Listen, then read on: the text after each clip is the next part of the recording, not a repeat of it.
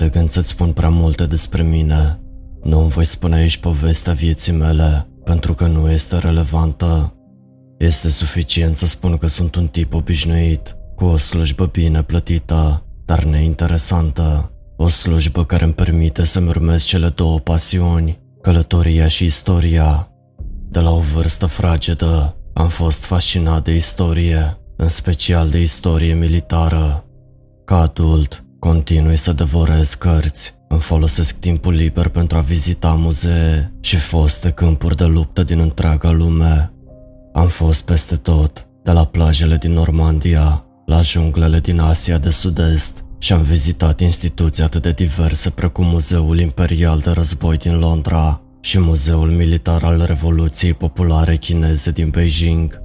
Unii ar putea spune că este o fascinație morbidă față de moarte și distrugere, dar am o mare admirație și respect pentru acei bărbați și acele femei care au luptat atât de mult și adesea și-au dat viața pentru cauze care le erau atât de dragi și cred că sacrificiile lor ar trebui amintite. De asemenea, cred foarte mult în vechea zicală. O generație care ignoră istoria nu are nici trecut și nici viitor. Pe lângă călătoriile mele, sunt de asemenea membru al mai multor forumuri și grupuri online, alături de alți pasionați de istorie militară din diferite părți ale lumii.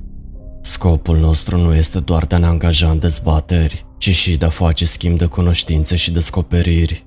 Vedeți voi, există multe muzee militare mici obscure, răspândite pe tot globul. Adesea, aceste mici exponate cu jumătate de normă sunt degradate și de calitate slabă, dar uneori găsim bijuterii ascunse, care spun povești ce nu au ajuns niciodată în cărțile de istorie. Astfel de descoperiri sunt cele pe care le împărtășim pe forumuri, în beneficiul colegilor noștri. Prin intermediul uneia dintre aceste discuții, am auzit pentru prima dată de Muzeul Ultimului Război al Umanității. Această instituție nu are o prezență online sau un număr de telefon listat și nu este finanțată de un grant federal sau de stat. Mai mult, nimeni din grupul nostru nu știa în ce constau exponatele muzeului Numele în sine era o enigmă, sugerând o predicție a unui conflict care ar putea avea loc în viitor. Am reușit să găsim o adresă fizică, dar acest lucru nu a făcut decât să sporească misterul. Nu voi dezvălui locația exactă a misteriosului muzeu, din motive care vor deveni mult prea clare. Este suficient să spun că se află undeva în vestul mijlociu american, un loc pe care l-am putea descrie în mod corect, ca fiind mijlocul pustietății, Nimic pe Google Maps nu sugera că ar exista o clădire semnificativă în apropiere. În zonă nu au avut loc bătălii din câte am putut găsi, nici în timpul războiului civil, nici în timpul numeroaselor conflicte cu triburile de nativi americani. Tot ceea ce găsisem a fost o recenzie a unui poster anonim care a descris vizita sa la muzeu ca fiind o experiență care i-a schimbat viața și a recomandat cu tărie o excursie la instituție. Totul părea destul de suspect și majoritatea membrilor grupului au considerat că este o farsă. Cu toate acestea, am rămas totuși intrigat de mister și din noroc urma să particip la o conferință de muncă într-un oraș aflat la aproximativ două ore de mers cu mașina de locație.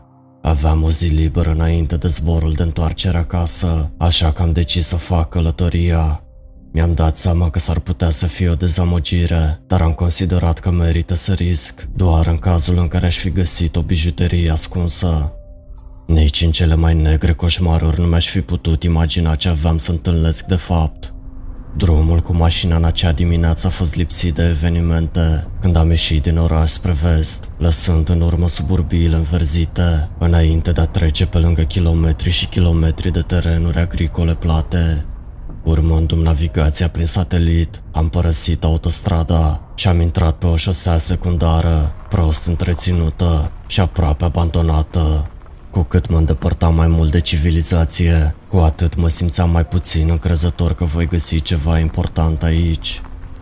Am fost cuprins de un sentiment de dezamăgire când am ajuns la locul indicat și nu am găsit nimic altceva decât o benzinărie abandonată de mult timp cu pompe vechi și ruginite și o mică piață vandalizată, fațada de sticlă spartă și interiorul devastat.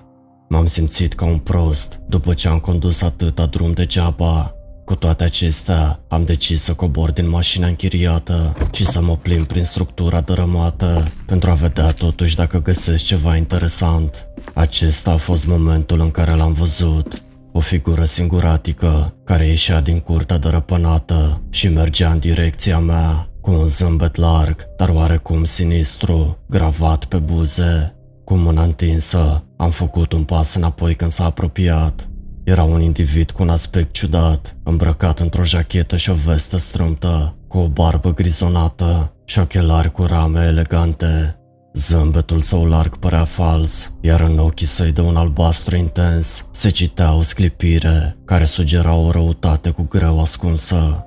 Per total, Omul avea un aspect neobișnuit, deși în exterior nu arăta cu mult diferit de alți tipi academici excentrici, pe care te-ai fi așteptat să-i găsești în instituții ieșite din comun. Cu toate acestea, era ceva ciudat la el. Nu părea să-mi perceapă disconfortul, deoarece a continuat să-mi întindă mâna, în timp ce vorbea cu o voce blândă, dar clar perceptibilă. Bună ziua, domnule! Este o plăcere să vă cunosc. Sper că drumul până aici nu a fost prea obositor. Nu, nu am vrut să-i strâng mâna, dar m-am simțit obligat să o fac. Strânsoarea lui era fermă și palma lui era rece ca gheața. Nu prea știam ce să spun, așa că am murmurat răspunsul meu. Uh, nu, a fost bine, mulțumesc. Oh, mă bucur să aud asta. A răspuns entuziasmat bărbatul, după ce mi-a eliberat în cele din urmă mâna. Ei bine, domnule, este plăcerea mea să vă urez bun venit la Muzeul Războiului Final al Umanității. Eu sunt curatorul acestei instituții și va fi o onoare pentru mine să fiu ghidul dumneavoastră pentru turul din această dimineață. Eram complet confuz în acest moment, cu o serie de întrebări care îmi treceau prin cap. Am pus întrebarea cea mai evidentă, dar uh, nu există niciun muzeu aici, nu-i așa? Curatorul a chicotit ușor înainte de a răspunde. De fapt există, domnule, deși vă înțeleg confuzia. Instituția noastră se află de fapt sub pământ, sub picioarele noastre. Considerăm că este mai bine așa, pentru ca muzeul nostru să nu apară pe hartă. Această explicație nu a făcut decât să mă deruteze și mai mult. Nu înțeleg, de ce nu ați vrea ca oamenii să știe despre acest loc? Nu vreți să încurajați mai mulți vizitatori? Curatorul a râs în mod disprețuitor, ei bine, domnule, noi nu suntem genul de instituție care dorește să atragă masele. Cu siguranță nu am vrea să avem aici autobuze pline de turiști. Nu, domnule, preferăm să ne adresăm direct cunoscătorilor de conflicte, precum dumneavoastră, cei care sunt dispuși să facă un efort suplimentar pentru a ne căuta. Uh, bine, am spus inconfortabil. Întreaga situație ridica o mulțime de semnale de alarmă și începusem să mă îndoiesc serios de decizia mea de a veni singur aici. Într-adevăr, curatorul nu părea genul care să mă împuște în cap ca să-mi poată fura mașina și portofelul. Cu toate acestea, întreaga situație era foarte neliniștitoare. Nu avea de unde să știe că voi veni astăzi, așa că de ce mă aștepta bărbatul aici? Totuși, el a părut să se sizeze disconfortul meu vorbindu-mi pe un ton mai înțelegător. Îmi dau seama că aveți îndoiel, domnule. Acest lucru este de înțeles. Micul nostru muzeu este destul de neconvențional până la urmă. Cu toate acestea, vă promit că toate întrebările dumneavoastră vor primi răspuns în timpul turului. Acum, vreți să mă însoțiți până la lift? Ce? Acum? Am spus cu surprindere. Curatorul a zâmbit în timp ce dădea din cap. Nu percepem o taxă de intrare și prefer să fac tururi individuale, mult mai personal, nu credeți? Acum, mergem? În acest moment mi-a întors spatele și a început să se îndrepte spre curtea benzinăriei. Puteam fie să mă întorc pe călcâie și să fug înapoi la mașină, fie să-l urmez pe acest bărbat misterios și să văd unde mă va duce. Știu ce ar fi trebuit să fac, dar tot m-am simțit atras de mister. Curiozitatea poate fi un lucru periculos, iar eu am lăsat-o să mă stăpânească în acea zi. L-am urmărit pe lângă pompele de benzină dezafectate și am intrat în curtea distrusă, aproape împiedicându-mă de gunoaie și resturi diverse. Asta nu seamănă cu intrarea în niciun muzeu pe care îl vizitasem până atunci. Ceea ce mi-a atras atenția însă a fost ușa liftului, aflată în capătul din spate al clădirii învechite. Arăta de parcă fusese recent instalată, cu cheltuieli considerabile, oțel inoxidabil, afișaj digital al etajului și butoane aprinse gata să fie apăsate. Curatorul a chemat liftul și am privit cum ușile s-au deschis. După dumneavoastră, domnule, a spus curatorul, în timp ce făcea un gest spre liftul care aștepta. Am ezitat doar o secundă, înainte de a face un pas înainte, simțindu-mă mai mult decât puțin liniștit, când curatorul m-a urmat înăuntru, iar ușa s-a închis brusc. Nu știu cât de mult a coborât liftul în adâncurile pământului, dar mi s-a părut că nu se mai oprește. Pe tot parcursul coborârii, curatorul a rămas perfect nemișcat, fără zâmbet, în timp ce se uita fix la mine cu ochii inexpresivi. Mă temeam că va sări cu intenția de a-mi face rău. M-am gândit că ar putea fi nevoie să mă apăr. M-am simțit ușurat când liftul a ajuns în sfârșit la etajul inferior, iar ușile s-au deschis. Dar bineînțeles, nu aveam nicio idee despre ceea ce mă aștepta. Am ieșit din lift, iar curatorul m-a condus pe un coridor lung de beton. Mi-am dat seama cât de expus eram cu adevărat acolo jos, în timp ce inima îmi bătea mai repede și am început să transpir abundent. Ce este acest loc? Am întrebat eu. Curatorul a răspuns, fără să se întoarcă spre mine. O fostă bază guvernamentală pe care am achiziționat-o pentru scopurile noastre. O bază guvernamentală? Îmi imaginam un fost silos de rachete sau un adăpost antiatomic. Acest lucru nu făcea decât să sporească misterul și să mă facă să mă tem. În cele din urmă, am ajuns la capătul coridorului și am găsit o ușă de securitate care ne bloca drumul. Curatorul a tastat un cod deschizând-o și invitându-mă înăuntru. Când am pășit prin acele uși, nu mi-a venit să cred ce am văzut. O vastă cameră subterană, cu tavanul înalt de cel puțin 60 de metri și cu o lungime de aproximativ două terenuri de fotbal, iar imensul bunker era plin de echipamente și arme militare, ecrane mari pe care erau afișate filmări și atâtea exponate în spatele sticlei. Era o adevărată comoară de istorie militară, fiind unul dintre cele mai impresionante muzee pe care le-am văzut vreodată. Am fost cu adevărat surprins de ceea ce am văzut în fața mea, în timp ce înaintam cu o stare de uimire, dar curatorul m-a oprit din drum când a pus o mână rece ca gheața pe umărul meu și mi-aș șoptit la ureche. Vă rog, domnule, trebuie să insist să ne limităm la turul oficial. Nu înțeleg cum ați făcut rost de toate aceste echipamente. Totul va fi dezvăluit, domnule. Trebuie doar să aveți răbdare. Acum, începem? M-a condus la primul exponat, iar pe semnul de deasupra secțiunii delimitate scria începutul. Curatorul a început să vorbească pe un ton autoritar. Ce este războiul, dacă nu un act de cucerire? Iar cucerirea nu este decât exploatarea slăbiciunii. Perioada de dinaintea războiului final a fost una de decădere, atât morală cât și fizică. Civilizația umană și atinsese minimul în prima jumătate a secolului 21, un rezultat inevitabil al corupției, conflictelor, terorismului, pandemiilor, lăcomiei și distrugerii mediului înconjurător. Toate acestea au însemnat că era momentul ca dușmanii umanității să facă o mișcare. Dușmanii umanității? Această expresie m-a nedumerit, dar deocamdată am rămas tăcut, sperând să aflu mai multe. Și bineînțeles, noi ne-am jucat rolul în promovarea haosului, folosindu-ne de grupuri mici de oameni pentru a ne răspândi frica și ura.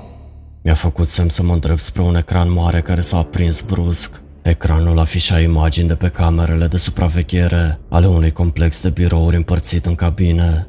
O secundă mai târziu, un bărbat înarmat cu o pușcă de asalt a dat buzna în clădire, trăgând fără milă în muncitorii nenarmați, măcelărind cel puțin o duzină de oameni, înainte de a ieși de pe ecran, lăsând în urma lui sânge și cadavre pe podea. Următoarea secvență a arătat un bărbat îmbrăcat într-o haină groasă, intrând în ceea ce părea fi un lăcaș de cult, cu enoriași îngenunchiați în rugăciune, Bărbatul a mers până la jumătatea culoarului, înainte de a fi observat, renunțând brusc la haina groasă pentru a dezvălui o bombă legată la piept. Înainte ca cineva să poată reacționa, el a detonat dispozitivul, iar imaginile de pe cameră au fost înlocuite de imagini statice. Am văzut imaginile acestor atacuri teroriste, prea grafice, dar nu am făcut niciun comentariu. Pe lângă afișajul video se aflau diverse exponate în spatele sticlei, inclusiv o armă de asalt AR-15 și o vestă kamikaze, împreună cu detalii despre numeroase alte atacuri, precum și diverse scheme de promovare a divizării politice și de manipulare a piețelor financiare. După ce am terminat de analizat exponatele și materialele, curatorul m-a condus la următoarea secțiune a muzeului, intitulată Prima lovitură. Fără îndoială că ați auzit de cei patru călăreți ai apocalipsei, cucerirea, războiul, foamea și moartea. Ei bine, călăreții sunt cam demodați pentru această epocă modernă, așa că, în schimb, am recrutat patru piloți, agenți de încredere și respectați, după cariere lungi și strălucite, ultimii oameni care ar putea fi suspectați. Când au fost activați, piloții noștri au preluat controlul la patru zboruri, coordonând simultan două coliziuni în aer, ucigând sute de oameni și răspândind teamă și confuzie în întreaga lume. Am pornit o înregistrare video cu imagini de la știri care arătau explozii pe cer și resturi care cădeau pe pământ. Mi-am zbătut creierii, dar nu mi-am putut aminti de un astfel de atac terorist, deși am observat că existau similitudini cu atrocitățile din 11 septembrie. Este un lucru îngrozitor, dar am mai văzut atacuri teroriste de acest gen. Cum poate fi acesta mai rău? Curatorul a dat din cap, zâmbind foarte ușor în timp ce răspundea. Ceea ce a contat nu este numărul victimelor, ci oamenii care au murit. Unul dintre avioane l-a transportat pe secretarul general al ONU, al doilea pe cel mai bogat miliardar din domeniul tehnologiei, al treilea l-a transportat pe papă, iar al patrulea, ei bine, acela a fost Air Force One, ucigându-l pe președintele american și pe majoritatea personalului său de rang înalt. Înțeleg, am răspuns, abia reprimându-mi un zâmbet. Mi-aș fi amintit dacă președintele și papa ar fi fost uciși în aceeași zi. Evident, totul era fals, dar de ce ar face cineva astfel de eforturi? M-am gândit un moment la asta, observând costurile mari care trebuie să fi fost implicate în transformarea acestui spațiu și valorile ridicate de producție ale imaginilor de știri. M-am gândit că trebuie să fie implicat un mare studio de la Hollywood și poate că toate acestea erau pentru a promova un film de succes. Poate că mă filmau chiar acum, așteptând să-mi vadă reacția. Aceasta a fost singura explicație logică la care mă puteam gândi, așa că am decis să intru în joc și să văd ce se întâmplă. Curatorul mi-a vorbit despre restul expoziției, care includea resturi de la avioane doborâte și profiluri ale victimelor. Apoi am trecut la următoarea zonă, intitulată Șoc și groază. Sfârșitul lumii începe într-o manieră climatică adecvată, cu dezastre apare naturale de o ferocitate fără precedent, cu tremure, erupții vulcanice, tsunami. Mii de oameni vor muri în câteva ore, dar asta este doar începutul. Mi-a făcut semn să mă îndrept spre un ecran pe care se vedeau imagini cu străzile devastate ale orașelor și cozi de mii de refugiați care fugeau din zonele afectate. În continuare, știrile au arătat imagini aeriene ale unor gropi uriașe și adânci, zeci dintre ele răspândite pe fiecare continent în parte. Prezentatorii de știri au explicat cum fiecare gaură avea o lățime de sute de metri și o adâncime necunoscută, iar toți experții intervievați au fost nedumeriți de apariția lor bruscă. În timp ce urmăream imaginile, curatorul mi-a șoptit la ureche, oferind o explicație cu doar două cuvinte înfricoșătoare. Gurile iadului. Următorul ecran a arătat ceea ce părea fi o filmare din satelit a uneia dintre gropi. Am fost uimit să văd zece, apoi de sute, ceea ce nu puteam descrie decât ca fiind bile de foc, care ieșeau din groapă și trăgeau în toate direcțiile. Un zi de flăcări cum nu mai văzusem niciodată. Un narator a vorbit peste filmare, cu o voce monotonă, explicând cum fiecare minge de foc era de mărimea unui automobil și cum păreau să fie ghidate de o putere necunoscută, fiecare având o țintă specifică. Există o mie de gropi pe glob, a adăugat curatorul. iar din fiecare dintre ele ies mii de bile de foc, ceea ce înseamnă milioane de lovituri, coordonate asupra fiecărui stat-națiune de pe planetă. Au urmat mai multe clipuri și a devenit clar că mingile de foc erau practic de neoprit. Într-o scenă, o rachetă Solaire a fost lansată, dar a trecut pur și simplu prin globul de flăcări, fără ca acesta să fie deviat de la cursul său. Următorul clip a arătat o escadrilă de F-22 Raptor care zburau în formație și care au fost brusc loviți în aer. Făcându-se praf înainte ca piloții sau sistemele automate de apărare să poată reacționa. Imaginele au trecut la clădiri emblematice din întreaga lume, Casa Albă, Pentagonul, Kremlinul și Marea Sala Poporului, pentru a numi doar câteva dintre ele. Toate erau în flăcări, arzând până la temelii, în urma unor lovituri multiple. A trebuit să recunosc că totul părea foarte realist, chiar dacă distrugerea unor repere celebre este un fel de clișeu al filmelor cu dezastre.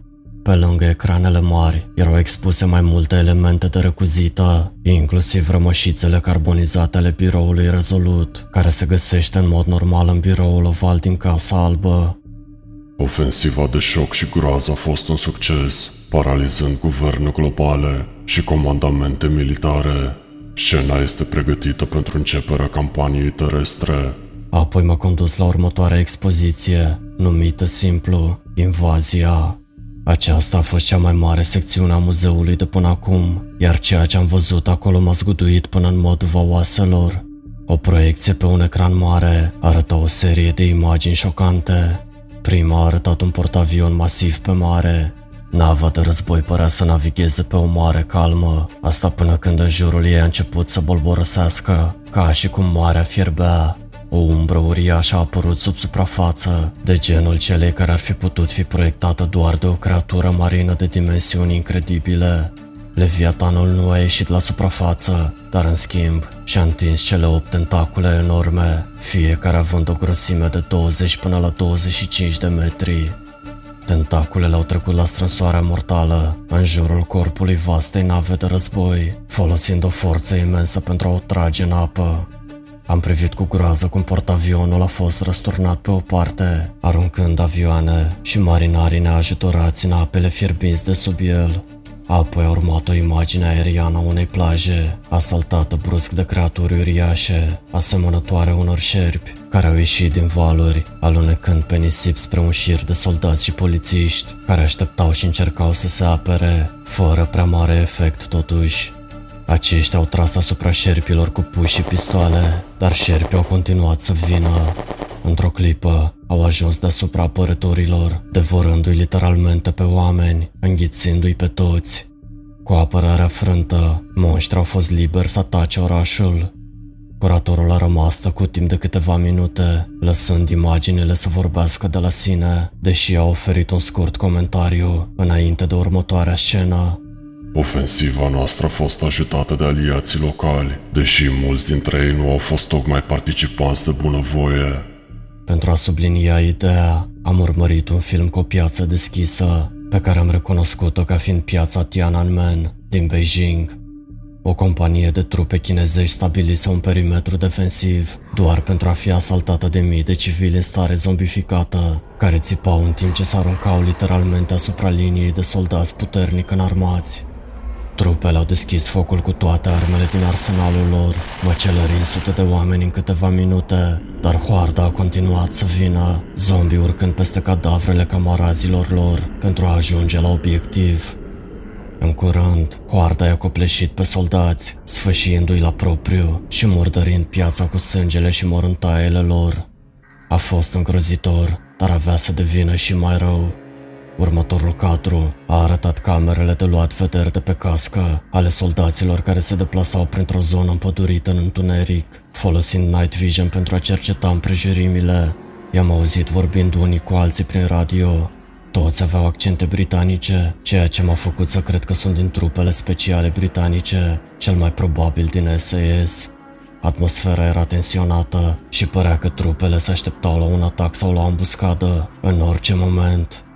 Dintr-o dată s-a produs o explozie rapidă de mișcare pe cărarea din față, când o creatură a sărit asupra soldatului din frunte, înainte ca acesta să poată reacționa, tărându-i trupul prin tufișuri. Țipetele bărbatului încă s-auzeau când comandantul a dat ordinul de a deschidă focul, iar ecranul s-a umplut de gloanțe și de haosul bătăliei. Au urmat mai multe atacuri, cu soldați tăiați în bucăți sau tărâți în linia de copac de creaturi care se mișcau atât de repede, încât erau imposibil de doborât. Și atunci, soldatul cu camera de pe cască a privit în sus, văzând un monstru cocoțat într-un copac chiar deasupra capului său. El a luminat creatura cu lanterna montată pe arma sa, dezvăluind ceea ce pot descrie ca fiind un vârcolac, cu dinți și gheara scuțită ca briciul și cu ochii săi arzând de un roșu demonic. Soldatul a apăsat pe trăgaj la o fracțiune de secundă după ce vârcolacul a sărit din copac, dar era deja prea târziu. Monstrul s-a năpustit asupra lui, sfâșiindu-i și sfâșiindu-i carnea într-o frenezie violentă. Bărbatul a țipat, înainte ca filmarea camerei sale să se întrerupă. Ultima scenă a fost cea mai șocantă. Camera de filmat arăta o stradă undeva în America, un oraș transformat în zonă de război. Un grup de soldați americani au instalat un baraj rutier și se confruntă cu un inamic încă nevăzut. Pământul se zguduia, indicând că ceva uriaș și puternic își croia drum spre stradă și o clipă mai târziu a apărut la vedere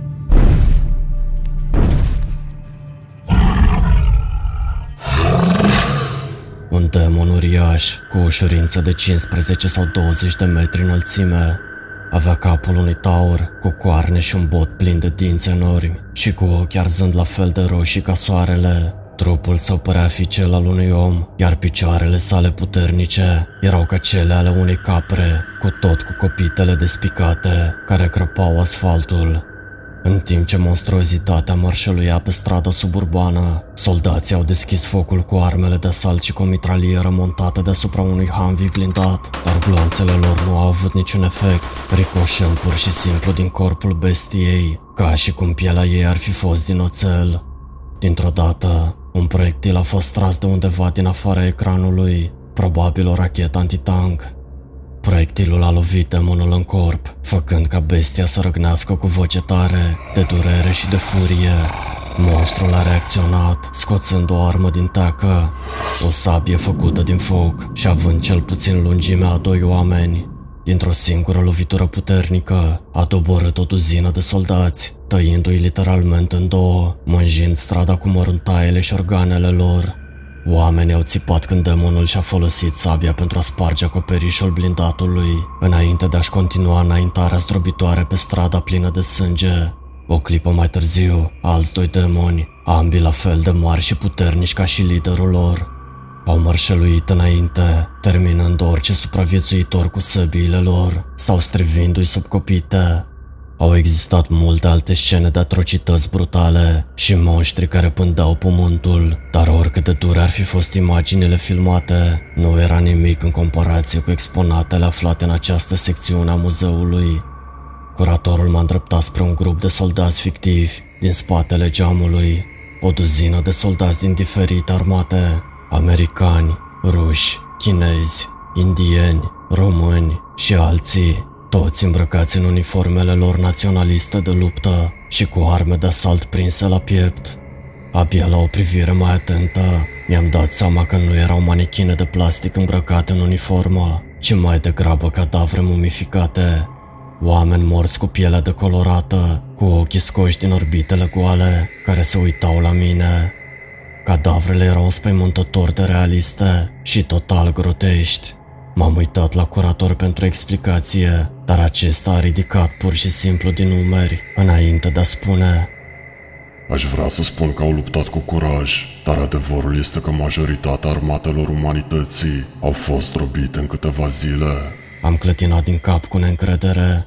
Încă hipnotizat, m-am plimbat prin restul exponatelor, în timp ce curatorul aștepta răbdător să termin. Deasupra capului meu, atârnând de tavan, se afla fuselajul unui avion F-35 Lightning. Una dintre aripi fusese împușcată.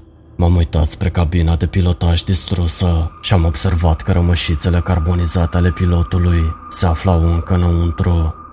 Sub aeronavă se afla un tank rusesc T-14 Armata, cu o gaură imens vizibilă în partea superioară a turelei sale, făcându-l să arate ca o cutie de conservă găurită.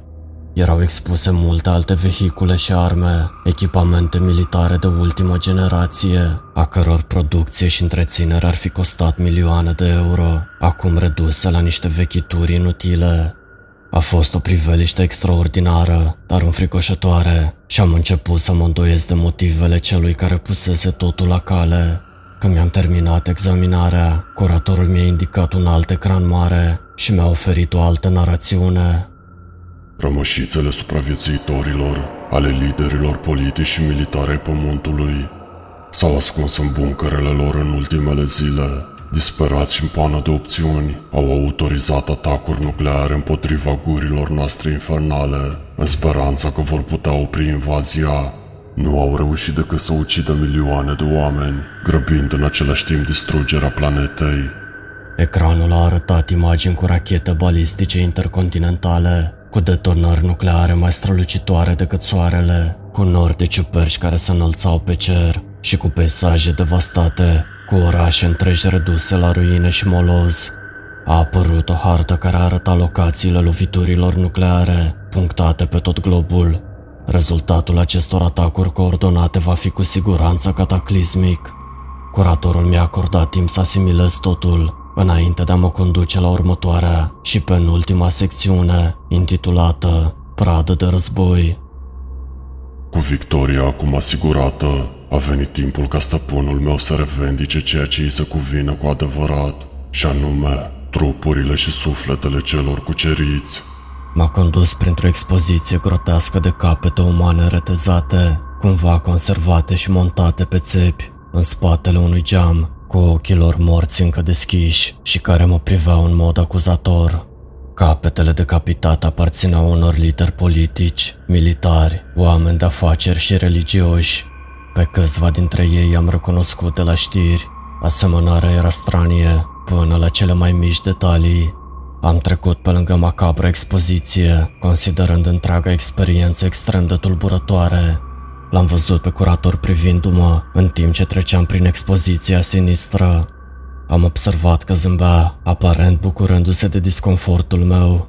Când am terminat, m-am îndreptat spre un ultim ecran, lăsând imaginele să vorbească de la sine, iar pe indicatorul de deasupra scria o lume transformată. Videoclipul arăta clipuri cu peisaje devastate și lipsite de viață, cu soarele blocat de un nor gros de praf radioactiv Apoi a apărut imaginea unui demon uriaș care stătea deasupra unui grup de prizonieri înfrânți, răzând cu cruzime, în timp ce își folosea sabia de foc pentru a-i tăia în bucăți. Și în cele din urmă, imaginile îngrozitoare ale unui șir de refugiați, mărșăluind încet pe un pământ mort. Bărbați, femei, copii, mulți dintre ei prezentând semnele unei intoxicații avansate cu radiații, cu pielea grav arsă, erau total înfrânți, cu capetele plecate. În timp ce înaintau cu greu spre o destinație necunoscută, mai mulți au căzut în noroi, atât de slăbiți încât nu mai puteau continua, iar colegilor refugiați nu au făcut niciun efort pentru a ajuta victimele, continuându-și în schimb marșul sinistru al morții spre nicăieri. M-am simțit rău fizic după ce am urmărit aceste scene oribile și mi-a luat câteva momente să mă adun și să revin la realitate. Tot ceea ce văzusem, tot ce mă expusese, totul părea atât de real, dar a trebuit să-mi reamintesc că nu avea cum să fie așa. M-am întors spre curatorul care stătea tăcut lângă mine, cu intenția de a-l provoca și de a-i demasca șarada bolnavă. Ei bine, domnule, ce spectacol ați oferit astăzi? Evident ați depus efort și chiar ați cheltuit foarte mult, dar cred că e timpul să-mi spuneți adevărul. Care este adevărata poveste aici și care este planul dumneavoastră? Sincer, domnule, chiar și după tot ce ați văzut și auzit, tot nu credeți? Bineînțeles că nu cred. Niciunul dintre evenimentele pe care mi le-ați arătat nu s-a întâmplat în lumea reală. Nu s-au întâmplat încă. Ceea ce ai văzut este viitorul. Acesta este destinul umanității. Ridicol. Mă iei drept de prost? Curatorul a zâmbit, iar eu am observat o sclipire malițioasă în ochii lui. Ei bine, domnule, văd că sunteți un tip cinic, dar nu vă faceți griji. Avem o expoziție privată specială pentru persoane ca dumneavoastră, pentru cei care au nevoie de dovezi incontestabile. Dacă vreți să mă urmați în anexă, M-a condus spre peretele îndepărtat al buncărului, unde se afla o altă ușă de securitate. A tastat rapid un cod pentru a o deschide și a dezvăluit o cameră întunecată înăuntru. Cu oarecare teamă am înaintat în întuneric, observând mirosul dinăuntru, care mi-amintea de o grădină zoologică sau de cotețe. Întunericul era tot cuprinzător, iar tăcerea asurzitoare Asta până când curatorul a aprins luminile și s-a dezlănțuit iadul, când am fost lovit de o confuzie infernală de imagini și sunete, atât de înspăimântătoare încât am fost forțat să mă retrag, doar pentru a constata că ușa era închisă, prinzându-mă înăuntru cu aceste orori de nedescris. Când în cele din urmă m-am simțit destul de curajos să mă întorc, m-am trezit față în față cu adevărat armată de coșmaruri, moștri abia stăpâniți și furioși ca naiba, am văzut o imensă minge de foc, la fel ca cele din film, acum închis în spatele unui ecran gros de sticlă, ardea la fel de puternic ca soarele, în timp ce se izbea de pereții închisorii sale, iar când am examinat globul de foc mai în detaliu, am jurat că puteam vedea o față umană în interiorul flăcărilor, un suflet chinuit prins înăuntru, în partea cealaltă a camerei se afla un vârcolac însetat de sânge, prins într-o cușcă, mărâind în timp ce încerca să se elibereze, cu ochii roșii arzând de ură în timp ce ghearele și dinții sfâșiau gratiile de metal. Dincolo de lup se afla un rezervor imens de apă, care conținea un șarpe cu solți verzi, lung de cel puțin 6 metri, cu colți lungi ca niște cuțite de friptură. Se învârtea frenetic în jurul rezervorului, stropind sticla cu apă tulbure. Și ultimul, dar cu siguranță nu cel din urmă, era monstrul ținut în lanțuri, în spatele unui geam securizat la capătul celălalt al camerei. Un demon atât de înalt, încât coarnele sale aproape că atingeau tavanul. Monstruozitatea era aproape identică cu cele pe care le văzusem în videoclipuri, aproape 60 de metri înălțime, cu cap de taur, corp de om și copite de capră. Demonul a răgnit în timp ce se lupta cu lanțurile. Ochii lui malefici se concentrau asupra mea în timp ce trăgea din toate puterile.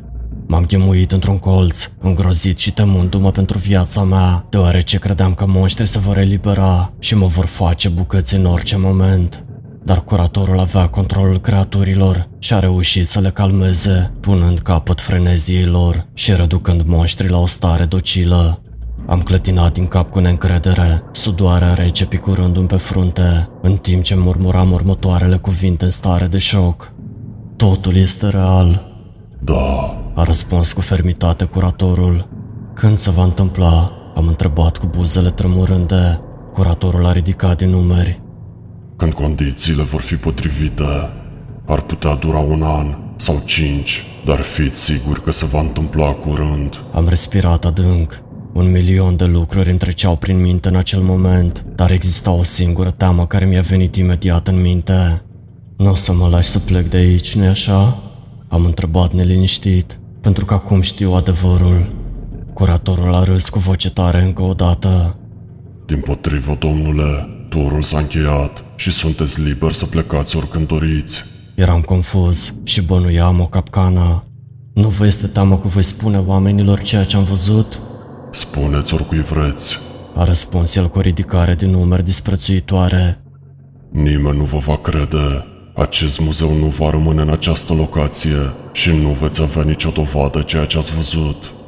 Cel mult, veți contribui la curentul subteran existent de teamă și paranoia, ceea ce nu va face decât să ajute la planurile stăpânului meu. Am dat din cap cu neîncredere, simțindu-mă slăbit, în timp ce monștrii continuau să mă privească. Crezi că vei scăpa cu asta? Am întrebat eu. O, știu că voi reuși. A răspuns el cu încredere, sclipirea din ochii lui transformându-se într-o privire de răutate pură. Soarta omenirii este deja pecetluită. Domnia focului este aproape. Acum, dacă sunteți amabil, domnule, muzeul se va închide în curând și ar trebui să plecați. Curatorul s-a ținut de cuvânt și m-a condus înapoi la mașina mea de la suprafață. Mi s-a permis să plec nestingerit. Avea dreptate și în legătură cu un alt lucru. Nimeni nu mi-a crezut povestea, nici prietenii mei, nici familia, nici ceilalți membri ai forumului, nici polițiștii și nici măcar cei câțiva preoți cu care am vorbit. Cu toți au crezut că sunt nebun. Poliția s-a deplasat la fața locului, dar nu a găsit nicio dovadă vreunei camere subterane sau a vreunui lift, iar enigmaticul curator nu era nicăieri de găsit. Nu am găsit niciodată vreo dovadă solidă care să-mi confirme afirmațiile, dar zvonurile persistă pe internet, cu postări anonime care vorbesc despre muzee misterioase care apar în locuri îndepărtate. Siberia de Est și munții Tibetului au fost menționate, dar niciodată nu există ceva concret. Am venit aici pentru a-mi împărtăși povestea, în speranța sinceră că cineva mă va crede. Lucrurile pe care le-am văzut, ororile care mi-au fost dezvăluite, pur și simplu nu pot trăi cu ele. Nu cred că soarta omenirii este inevitabilă. Trebuie să ripostăm, fie prin mijloace convenționale, fie cu ajutorul unei puteri superioare. Trebuie să ne pregătim și în cele din urmă să învingem forțele răului, pentru că alternativa este prea groaznică pentru a o contempla. Hello, friend! Îți mulțumim pentru că ne-ai ascultat și această poveste. Abonează-te canalului nostru și activează toate notificările din clopoțel. De asemenea, această poveste face parte dintr-o serie cu încă două povești diferite, dar conectate între ele. Cealaltă poveste din serie se numește Am participat la prelegerea unui slujitor al iadului și o găsești deja pe canal. Până la următoarea poveste, welcome to the darkness.